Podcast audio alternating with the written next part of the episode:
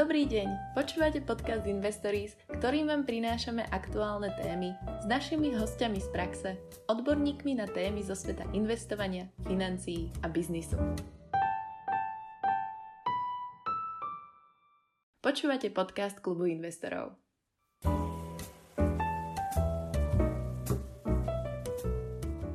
Crowdfunding je rýchlo rozširujúci sa trend v Európe a v poslednom desaťročí ho investori čoraz radšej využívajú.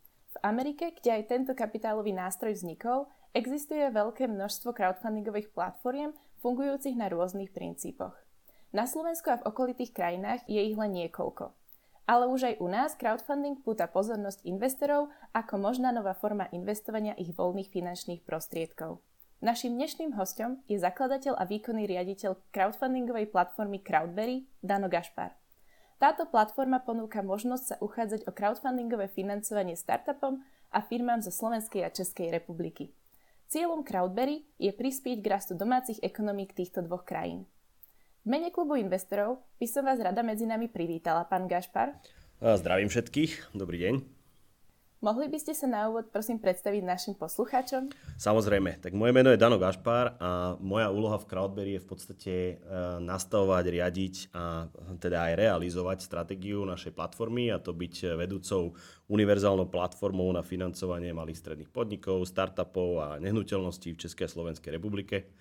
Možno trošku backgroundu, ja som v podstate sa po 12, rokov, 12 rokoch e, v pracovania, študovania, postgradu, ale v zahraničí vrátil na Slovensko a v podstate som hľadal nejaký, nejaké zameranie, ktoré by skutočne vedelo naplňať takú, nazvime to, že životnú kariéru a Crowdberry sa takou čírou náhodou z viacerých strán so mnou stretlo. A nebol som pri Crowdberry úplne od začiatku, bol som skôr ten, ktorý pomohol vytvoriť tú platformu vo forme tak, ako je dneska. No a vlastne t- našiel som, myslím, že taký, taký dlhodobý dlhodobé smerovanie aj takú ako misiu s, s, s, s, tou, s touto prácou a v podstate to aj reflektuje moje skúsenosti, ktoré som nadobudol v zahraničí. Síce sme už tu jeden podkaz o crowdfundingu mali, takže ste náš druhý speaker na túto tému, no mohli by ste prosím v krátkosti vysvetliť našim posluchačom, čo to crowdfunding je a ako funguje, aby sme si to ešte raz opakovali?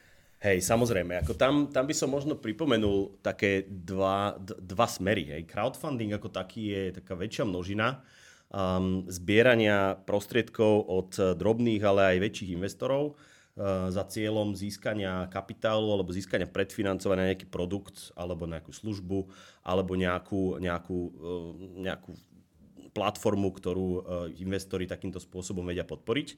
No a my sa venujeme špeciálne tej podnožine crowdfundingu, čo je crowd investing, Eh, kde v podstate tí investori eh, nezískajú nejaké pred, predkupné alebo predbežné právo získať produkt, ktorý je stále iba vo vývoji, ale získavajú priamy podiel na spoločnosti výmenou za tento kapitál, ktorý poskytnú. Tak keby mám takú situáciu, že som začínajúci podnikateľ a veríme, že niekto z našich poslucháčov ním aj naozaj je, aké sú pre mňa možnosti financovania eh, projektu pomocou crowdfundingu alebo ako si takéto možnosti vyhľadám? Mm-hmm. No každopádne to záleží od toho, že čo chcete robiť. E, pokiaľ máte na vašom stole nejaký náčrt, v hlave nejakú myšlienku produktu, tak e, je potrebné si zohnať tie prvotné prostriedky od e, možno vašich blízkych, od vašej rodiny, od vašich priateľov alebo vami ušetrené a dostať sa do bodu, keď tento produkt má už nejaké základné parametre alebo tú základnú vývojovú cestu. A pokiaľ sa do toho tej fázy dostanete, tak potom môžete vlastne vyhľadať cez rôzne crowdfundingové platformy, či už e, tie medzinárodné, kde musíte splňať isté podmienky, alebo aj tie lokálne, a vašich prvotných zákazníkov a tým pádom si otestovať uh, istým spôsobom svoj, uh, svoj produkt a jeho záujem, ktorý na trhu vytvára. Čo sa týka toho crowd investingu, a to sa musíme dohodnúť, že ktorou cestou pôjdeme a o čom sa budeme baviť, tak tam je to trošku iné. Ten crowd investing predsa len si vyžaduje už fungujúcu spoločnosť. Vyžaduje si entitu, vyžaduje si nejakým spôsobom eh, biznis model, ktorý je čiastočne overený, není úplne v tých ranných fázach a ten kapitál slúži na to, aby ste vlastne tú spoločnosť nafinancovali, kde sa stanete aj spolumajiteľom alebo aj požičiate peniaze a e, vaše očakávanie nemá byť ten produkt samotný alebo služba, ktorú ta, e, takáto, takáto spoločnosť e, na trh prinesie alebo prináša, ale skutočne zisk, respektíve profit z, zo zhodnotenia firmy, ktorá vlastne, ktorý sa vytvorí vďaka vašemu kapitálu. Tak poďme na to určite z toho pohľadu, že ja som ten investor, ktorý hľadá firmu, ktorej chce prispieť svojimi finančnými prostriedkami uh-huh. a zhodnotiť ich. A aký sektor je podľa vás ideálny na financovanie prostredníctvom crowdfundingu? Alebo teda na druhej strane, ktorému sektoru by ste sa radšej vyvarovali, keď ste ten investor a chceli by ste investovať do nejakého startupu firmy? Toto je, toto je veľmi dobrá, do, do, dobre, dobré zváženie, a pokiaľ človek chce nejakým crowdinvestingom financovať svoju spoločnosť, pretože ten crowdinvesting už len z toho pohľadu, že je postavený na nejaké báze väčšieho množstva investorov, by mal byť v segmente, ktorý je pre tých investorov pochopiteľný. Ehm, malo by to byť služba alebo produkt, ktorý sa dá jednoducho vysvetliť a v ideálnom stave je e, dobré, keď ten produkt e, ten jednotlivý investor môže sa dokonca sám používať, alebo si ho zakúpiť, alebo, alebo ho spozná z, nejakého, z nejakej svojej oblasti a aktivity. Preto akože úplne vhodná e, oblasť pre crowd investing je jednoznačne oblasť malou obchodu alebo business to consumer eh, segment, kde v podstate vy ako investor ste dokonca aj zákazník potom tej spoločnosti, v ktorej sa stanete spolumajiteľ. Teraz by som sa na to ešte pozrela z takého iného hľadiska, z hľadiska legislatívy. Uh-huh. Je, je crowdfunding v Európe a na Slovensku dobre zadefinovaný, alebo sú medzery v zákonoch? Aby sme sa už na to pozreli z toho hľadiska, že čo môže očakávať ten investor aj z legislatívnych možností. Jasné, no toto je, toto je nač, akože veľmi um, aktuálna horúca téma. My sme jedna z mála krajín v Európskej únie, kde crowdfunding alebo crowdinvesting nie je uh, legislatíve zakotvený. Bohužiaľ.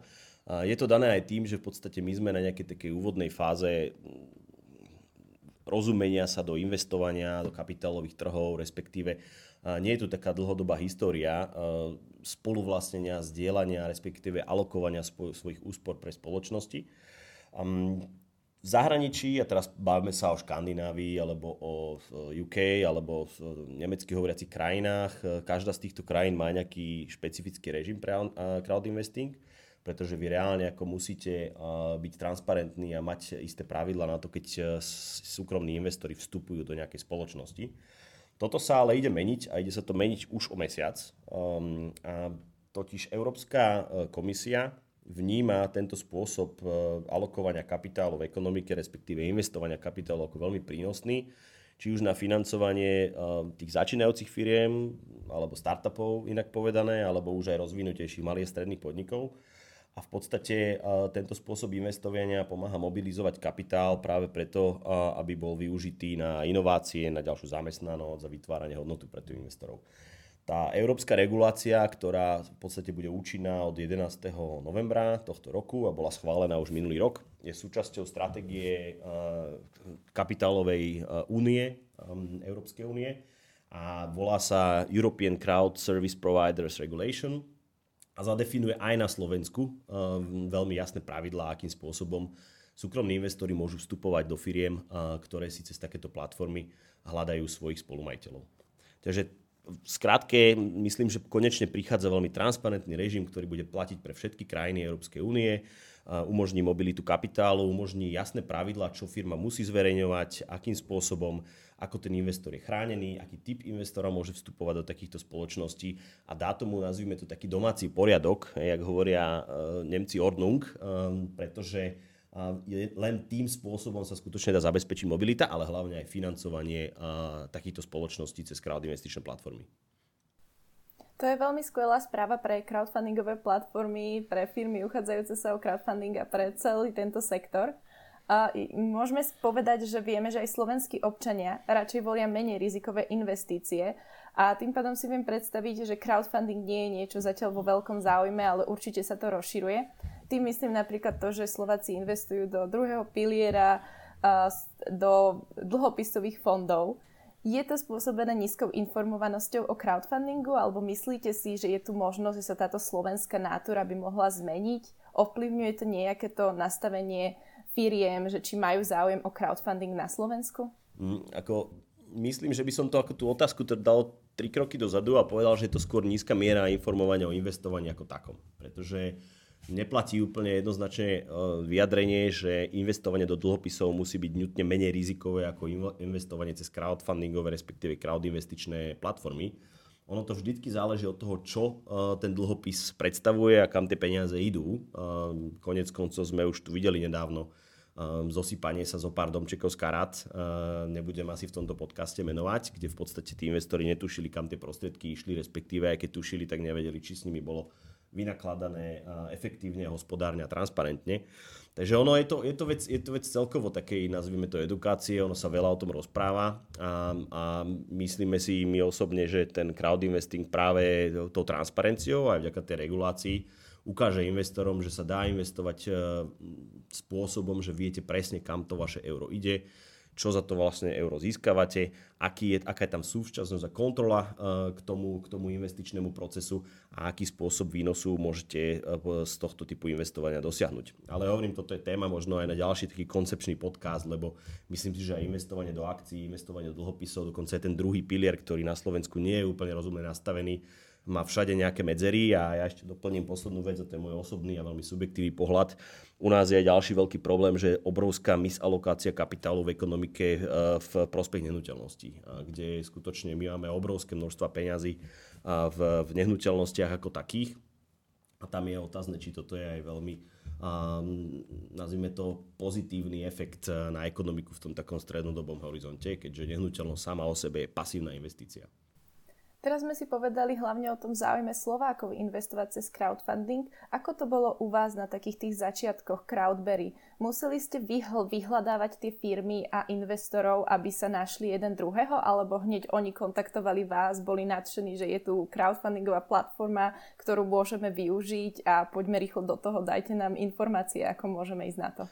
No jednoznačne to, to máte vždycky to vajco sliepka problém, a hlavne na začiatku a hlavne keď e, vlastne prinášate niečo relatívne nové. My ako Crowdberry sme nikdy nemali tú ambíciu byť taká veľmi široká crowd e, investičná platforma. To znamená, že zameriavať sa na úplne všetkých investorov. Keď si aj pozriete tú našu históriu, tak e, naše investičné čiastky sa začínali možno nejakých 2,5 tisíc pri Multiplex DX, hej, to je firma Pala Čekana, ktorú sme, ktorú sme fundovali, ktorú naši investori v podstate podporili v roku 2018 až po čiastky 20 tisíc eur na jedného investora, jednu investíciu pri spoločnosti ako napríklad Jim Beam. Čiže my sme sa od začiatku zamerávali na taký ten vyšší segment crowd investingu a e, s tým súvisí aj spôsob výberu firiem. Ja vám poviem takú štatistiku, ktorú sme si nedávno pozerali na našej, našej platforme a v našom, našom systéme, kde my sme v podstate za tie roky videli už vyše 700 firiem a myslím, že menej ako 5% sa dostalo na našu platformu a dokonca ešte signifikantne menej ako 5% získalo kapitál. Čiže tam vidíte ten lievy, ktorý my máme, je to náročnosť aj voči firmám, ale náročnosť aj voči investorom, to treba tiež povedať, že nemôže každý byť investor, pretože my sme trošku citliví aj na background tých peňazí, aj na to vlastne, aké má ten investor záujmy. No a s tým súvisia aj potom spôsob vyhľadávania tých firiem. Tie firmy, firmy nám neskáču tu, jak sa hovorí, na lopatu, skutočne sa snažíme vybrať tie najlepšie a proaktívne ich hľadáme a podobne je to aj s tými investormi. Samozrejme, rozumiem. A v podstate bavíme sa tu hlavne o firmách alebo startupoch, že bol cez vás hlavne financovaný nejaký známy startup, ktorý teraz ide na veľkej dráhe k veľkému úspechu, stať sa obrovskou firmou, alebo skôr sú také menšie firmy, ktoré úspešne fungujú na Slovensku, eh, majú svoje zisky a prosperujú, zamestnávajú ľudí, ale nie sú to nejaké obrovské, úplne že známe úspechy. Tu, tu by som sa vrátil možno trošku do histórie takého vývoja Crowdberry. Um, tá prvotná myšlienka, keď Crowdberry vznikalo v 2015, bolo práve umožniť takým, nazvime to, profesionálnejším alebo majetnejším investorom investovať do mladých začínajúcich firiem, do startupov. Boli to obdobie Neology Ventures, ktorí, ktorí v podstate rozbehli tú takú startupovú vlnu na Slovensku a uh, tí investori v podstate si neúplne všetci uvedomali, aký vysokú mieru rizika investovanie do startupov zo sebou nesie. Lebo mm, z tých štatistík, ktoré vidíme v zahraničí, ja sa nechcem tak, tak hovoriť tie také sprofanované štatistiky, že jeden z desiatich prežije, lebo to nie je celkom tak. Um, pokiaľ tá firma má hlavu a petu a je postavená na nejakých základoch, tak tá, tá, tá miera prežitia je podstatne vyššia. Ale my sme sa práve z tých startupov, a tie stále teda robíme len už cez investičný fond uh, eh, CBGO, uh, eh, ktorý spravuje naša cerská spoločnosť, posunuli do malých a stredných podnikov. A to je dôvod, prečo sme to spravili, je práve to, čo ste spomínali, hej, že to sú firmy, ktoré teraz nemajú ambíciu dobiť svet, a niekedy sa aj dosť naivne pozerať na svoje finančné plány a na možnosti a, a hlavne tú ich vlastnú schopnosť dostať sa na tie svetové trhy. Ale sú to firmy, ktoré už majú overený biznis model, majú svojich zákazníkov, e, rastú veľmi zdravým tempom v doma a hlavne v okolitých krajinách. A toto by mal byť taký mix. Hej? Vybrať si firmu cez takúto platformu, ktorá má aj ten veľký potenciál a tú ambíciu a kde tí zakladatelia aj vedia nejakým spôsobom preukázať, že sú schopní pohybovať sa v tom západnom svete, ale potom aj takéto malé stredné podniky, ktorých rast práve není možno taký raketový, ale majú zisk, majú, zamestnávajú doma ľudí, podporujú lokálnu ekonomiku, ale majú internacionálne ambície. To znie veľmi skvelé. Taktiež ste sa vrátili do minulosti, tak aj ja mám, aj ja mám na vás takú otázku. Do minulosti, akým najväčším nástrahám alebo problémom musia crowdfundingové platformy čeliť, že či teda už pri tom zakladaní alebo vznikaní, alebo aj počas ich fungovania? No zase to závisí od toho, že e, čomu presne sa tá crowdfundingová, respektíve crowdinvestičná platforma venuje. Um, pokiaľ, pokiaľ sa venuje v podstate podpore nejakým začínajúcich produktov, um, alebo napríklad aj kníh, hej, aj tam existuje crowdfunding, spomeniem spoločnosť Startlab na Slovensku, ktorá nejakým spôsobom skôr ide smerom takému, takej, um, takej, takej spoločensko prínosnej činnosti, tak uh, tí potrebujú čo najväčšiu audienciu. Získať čo najväčší uh, dosah na tých um, koncových zákazníkov alebo potenciálnych zákazníkov, pretože tam prezentujú či už tú knihu, alebo ten produkt, alebo tú službu. Crowd investičné platformy si musia extrémne dávať pozor na kvalitu, pretože pokiaľ by sa stali iba distribučnou platformou, to znamená nájdeme investíciu a dá, umiestnime ju do spoločnosti a potom uvidíme, čo sa s tou spoločnosťou stane, tak e, si my osobne myslíme, že by mali veľmi krátku životnosť. My, u, nás, u nás to aj vidíte, aj práve to, čo som spomínal, ten vývoj z, e, čisto z tých startupových investícií, tých mladých firiem do tých rozvinutých.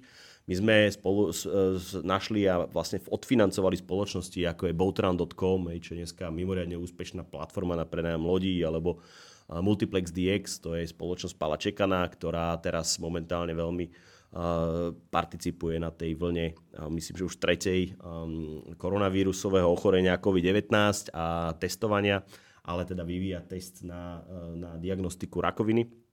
Alebo potom už také väčšie spoločnosti, jak je malý a stredný podnik, by som to nazval rýchlo rastúci bratov Ericovcov, Izador, alebo Jim Beam, hej, čo je vlastne taký košický superstar, pretože už je aktívny v 14 krajinách a tržby tento rok presiahnu 50 miliónov eur, hej, že to už není úplne taký, že začínajúci, uh, začínajúci piesok, ale skutočne už solidná firma, ktorá teda by si aj v zahraničí našla bez problémov inštitucionálnych investorov. Ako ste spomenuli, aj Crowdberry zaujíma perspektíva toho podniku do budúcna a zvažuje rizika investovania do tejto firmy. Mohli by sme sa vrátiť späť na pohľad investora aké sú rizika z pohľadu investora, ktorý chce podporiť nový projekt, čo by mal zvážiť, ale hlavne teda, či existujú nejaké kvantitatívne metódy, alebo jednoducho povedané, či len musí veľa čítať a uvážiť, že toto je firma, ktorá, to prebu- ktorá sa prebojuje k úspešným ziskom a fungovaniu, keď ju podporím. Je, jasné. Mm, tam, tam by som asi to rozdelil zase na také možno tri segmenty v tomto prípade.